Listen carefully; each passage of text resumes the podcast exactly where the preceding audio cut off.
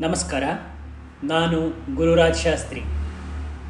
ಇಂದು ನಾನು ಓದುತ್ತಿರುವುದು ನಾನು ಬರೆದ ಒಂದು ಅನುಭವ ಕಥನ, ಒಂದು ಇಂಕಿನ ಕತೆ.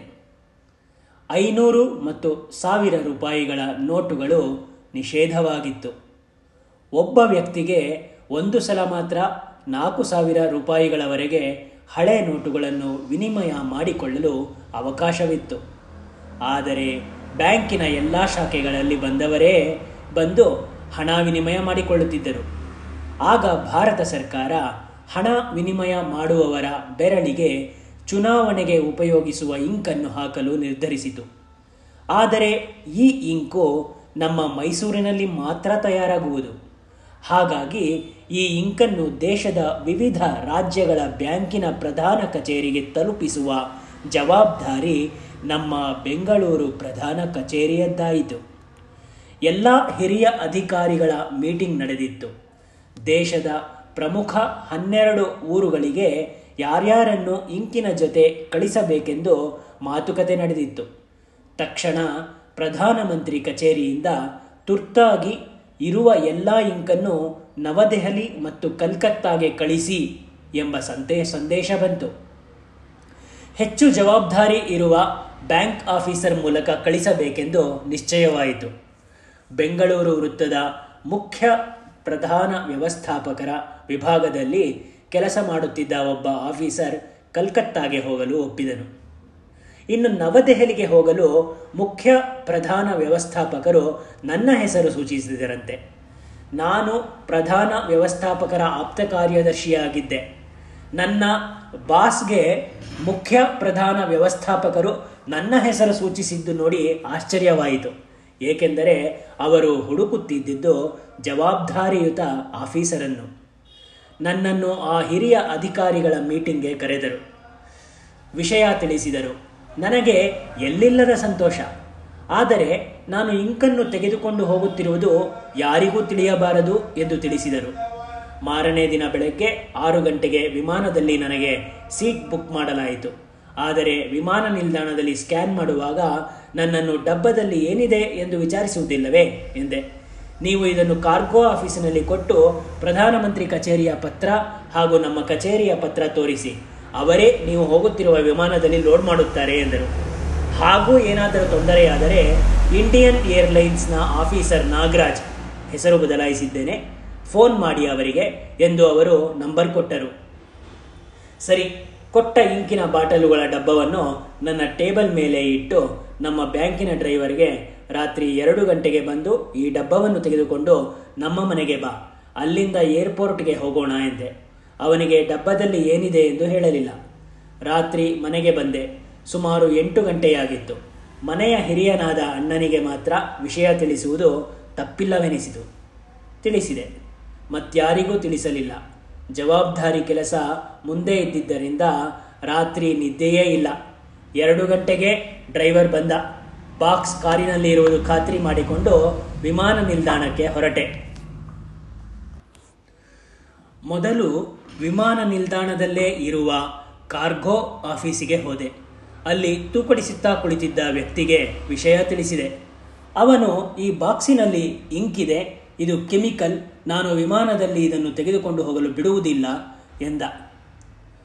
ಏನು ಆಟ ಆಡ್ತೀರಾ? ಅಷ್ಟೊಂದು ಪ್ರಯಾಣಿಕರು ಇರ್ತಾರೆ. ಅವರ ಜೀವಕ್ಕೆ ಅಪಾಯ ಎಂದು ಬಾಯಿಗೆ ಬಂದ ಹಾಗೆ ಬೈದ. ನಾನು ಪ್ರಧಾನಮಂತ್ರಿ ಕಚೇರಿಯ ಪತ್ರ ತೋರಿಸಿದೆ. ಪ್ರಧಾನಮಂತ್ರಿ ಅಲ್ಲ, ಅವರ ಅಪ್ಪ ಹೇಳಿದ್ರು, ನಾನು ಇದನ್ನು ವಿಮಾನದ ಒಳಗೆ ಬಿಡೋಲ್ಲ ಅಂದ. ನಾನು ಏನು ಮಾಡಬೇಕು ಅಂತ ಗೊತ್ತು ತಿಳಿಯಲಿಲ್ಲ ಬಹುಶಃ ನೋಟ್ ಬ್ಯಾನ್ನಿಂದ ಈತನು ಸಾಕಷ್ಟು ಕಪ್ಪು ಹಣ ಕಳೆದುಕೊಂಡಿರಬೇಕು ಅನಿಸಿತು. ಹೊರಗೆ ಬಂದು ಬ್ಯಾಂಕಿನಲ್ಲಿ ತೊಂದರೆ ಹೊರಗೆ ಬಂದು ತೊಂದರೆಯಾದರೆ ಕರೆ ಮಾಡಲು ಬ್ಯಾಂಕಿನಿಂದ ಕೊಟ್ಟಿದ್ದ ನಾಗರಾಜ್ರವರ ಫೋನಿಗೆ ಫೋನ್ ಮಾಡಿ ನಡೆದ ವಿಷಯ ತಿಳಿಸಿದೆ. ಫೋನಿನಲ್ಲಿ ಎರಡೆರಡು ಧ್ವನಿ ಕೇಳಿಸಲು ಪ್ರಾರಂಭಿಸಿತು. ಏನೆಂದು ನೋಡಿದರೆ ನಾನು ಕಾರ್ಗೋ ಆಫೀಸಿನಲ್ಲಿ ಒಂದು ನಿಮಿಷಕ್ಕೆ ಮುಂಚೆ ಮಾತನಾಡಿದ ವ್ಯಕ್ತಿಯೇ ನಾಗರಾಜ. ಮತ್ತೆ ಇನ್ನೊಮ್ಮೆ ಬೈಗುಳ. ಬೆಳಗ್ಗೆ ಏಳುವಾಗ ಎಡಮಗ್ಗಲಲ್ಲಿ ಎದ್ದಿದ್ದೇನೋ ಎಂದುಕೊಂಡರೆ ನಾನು ಎದ್ದಿದ್ದು ಮಧ್ಯರಾತ್ರಿ ಒಂದು ಗಂಟೆಗೆ. ಸರಿ, ಏನು ಮಾಡಬೇಕೆಂದು ತಿಳಿಯಲಿಲ್ಲ. ಕಲ್ಕತ್ತಾಗೆ ಇಂಕ್ ತೆಗೆದುಕೊಂಡು ಹೋಗುತ್ತಿದ್ದ ಆಫೀಸರ್ಗೆ ಫೋನ್ ಮಾಡಿದೆ. ಅವರ ವಿಮಾನ ಒಂಬತ್ತು ಗಂಟೆಗೆ ಇತ್ತು. ಅದಲ್ಲದೆ ಅವರು ಬ್ಯಾಂಕಿನ ಲಯಸನ್ ಆಫೀಸರ್ ಬೇರೆ. ವಿಮಾನ ನಿಲ್ದಾಣದಲ್ಲಿ ಅವರಿಗೆ ಸಾಕಷ್ಟು ಜನ ಗೊತ್ತಿರುತ್ತಾರೆ. ಅವರು ಐದು ನಿಮಿಷ ಕಾಯಲು ಹೇಳಿದರು. ಪ್ರಧಾನಮಂತ್ರಿಯ ಕಚೇರಿಗೆ ಫೋನ್ ಮಾಡಿ ವಿಷಯ ತಿಳಿಸಿದರು. ನಂತರ ನನಗೆ ಫೋನ್ ಮಾಡಿ ನೇರ ವಿಮಾನ ನಿಲ್ದಾಣಕ್ಕೆ ವಿ ಐ ಪಿ ಗೇಟ್ ಮುಂದೆ ಹೋಗಲು ಹೇಳಿದರು. ಕಾರ್ಗೋ ಆಫೀಸರ್ ನಾಗರಾಜ್ಗೆ ನಮಸ್ಕಾರ ಹೇಳಿ ವಿ ಐ ಪಿ ಗೇಟ್ ಮುಂದೆ ಬಂದೆ. ಒಳಗಿನಿಂದ ಒಬ್ಬ ವಾಯುಸೇನೆ ಅಧ ಅಧಿಕಾರಿಯೊಬ್ಬರು ಮತ್ತು ನಮ್ಮ ಬ್ಯಾಂಕಿನ ವಿಮಾನ ನಿಲ್ದಾಣ ಶಾಖೆಯ ಮ್ಯಾನೇಜರ್ ಬಂದರು. ಆ ವಾಯುಸೇನೆಯ ಆಫೀಸರ್ ನನ್ನ ಬಾಕ್ಸ್ ತೆಗೆದುಕೊಂಡು, ಇನ್ನು ಇದು ನಮ್ಮ ಜವಾಬ್ದಾರಿ. ನೀವು ದೆಹಲಿಯಲ್ಲಿ ಇಳಿದಾಗ ನಮ್ಮ ಇಲ್ಲಿ ಅಲ್ಲಿನ ಆಫೀಸರ್ ನಿಮಗೆ ಇದನ್ನು ನೀಡುತ್ತಾರೆ, ಎಂದರು. ತುಂಬ ಮುಖ್ಯವಾದ ಸರ್ಕಾರದ ಕೆಲಸ ಮಾಡುತ್ತಿದ್ದೀರಾ? ಹಾಗಾಗಿ ನಿಮ್ಮೊಂದಿಗೆ ಒಂದು ಸೆಲ್ಫಿ ತೆಗೆದುಕೊಳ್ಳುತ್ತೇನೆ ಎಂದು ಅವರ ಮೊಬೈಲ್ನಲ್ಲಿ ನನ್ನ ಜೊತೆ ಒಂದು ಸೆಲ್ಫಿ ತೆಗೆದುಕೊಂಡರು. ಅತಿ ಕಡಿಮೆ ಸೆಕ್ಯೂರಿಟಿ ಚೆಕ್ ಮಾಡಿಸಿಕೊಂಡು ವಿಮಾನ ಹತ್ತಿದ್ದು ಒಂದು ಅದ್ಭುತ ಅನುಭವವೇ. ದೆಹಲಿಯಲ್ಲಿ ವಿಮಾನ ಇಳಿದೊಡನೆ ನನ್ನ ಬಳಿ ಒಬ್ಬ ಆಫೀಸರ್ ಬಂದು ನನ್ನ ಬ್ಯಾಂಕ್ ಐ ಡಿ ಕಾರ್ಡ್ ಪರಿಶೀಲಿಸಿ ಬಾಕ್ಸ್ ಕೊಟ್ಟರು. ನೀವು ನನ್ನ ಬಳಿಯೇ ಹೇಗೆ ನೇರವಾಗಿ ಬಂದಿರಿ? ಎಂದು ಕೇಳಿದೆ. ಬೆಂಗಳೂರಿನ ಆಫೀಸರ್ ಸೆಲ್ಫಿ ಫೋಟೋ ಅವರಿಗೆ ವಾಟ್ಸ್ಆ್ಯಪ್ ಮಾಡಿದ್ದ, ಮಾಡಿದ್ದರು ಎಂದು ತಿಳಿಸಿದರು. ದೆಹಲಿ ವಿಮಾನ ನಿಲ್ದಾಣಕ್ಕೆ ಬ್ಯಾಂಕಿನ ಕಾರ್ ಬಂದಿತ್ತು. ಕಾರ್ ಹತ್ತಿದೊಡನೆ ಕಾರ್ ಡ್ರೈವರ್ ಮುನ್ನ ಈ ದಿನ ಪೂರ್ತಿ ನನ್ನೊಂದಿಗೆ ಇರುವುದಾಗಿ ತಿಳಿಸಿದ. ನನಗೆ ಸಂಜೆ ನಾಲ್ಕು ಗಂಟೆಗೆ ಬೆಂಗಳೂರಿಗೆ ವಿಮಾನ ಬುಕ್ ಆಗಿತ್ತು. ದಾರಿಯಲ್ಲಿ ಹೋಗುವಾಗ ನೋಟ್ ಬ್ಯಾನ್ ವಿಷಯ ಮಾತನಾಡುತ್ತಾ, ಮುನ್ನ, ಅಲ್ಲ ಸರ್, ನೀವು ತಂದ ಬಾಕ್ಸಿನಲ್ಲಿ ಏನಿದೆ? ಅಷ್ಟೊಂದು ಭಾರ ಎಂದ. ನಾನು ನೋಟ್ ನಿಷೇಧದ ಬೆಂಗಳೂರು ರಿಪೋರ್ಟ್ ಇದೆ ಎಂದು ಎಂದೆ. ಅದು ಸರಿ, ನಿಮ್ಮ ಬ್ಯಾಂಕಿನವರು ಇನ್ನು ಮುಂದೆ ಹಳೆ ನೋಟು ವಿನಿಮಯ ಮಾಡಿಕೊಳ್ಳಲು ಬರುವವರಿಗೆ ಇಂಕ್ ಹಾಕುತ್ತಾರಂತೆ ಬೇಗನೆ ಶುರು ಮಾಡಬೇಕು. ಇಲ್ಲವಾದರೆ ಎಲ್ಲ ಕಪ್ಪು ಹಣ ಬಿಳಿಯಾಗಿ ಬಿಡುತ್ತದೆ ಎಂದ. ಹೌದು, ಬೇಗ ಪ್ರಾರಂಭಿಸಬೇಕು ಎಂದೆ. ದೆಹಲಿ ಪ್ರಧಾನ ಕಚೇರಿಯ ಮುಂದೆ ಕಾರ್ ನಿಂತಿತು.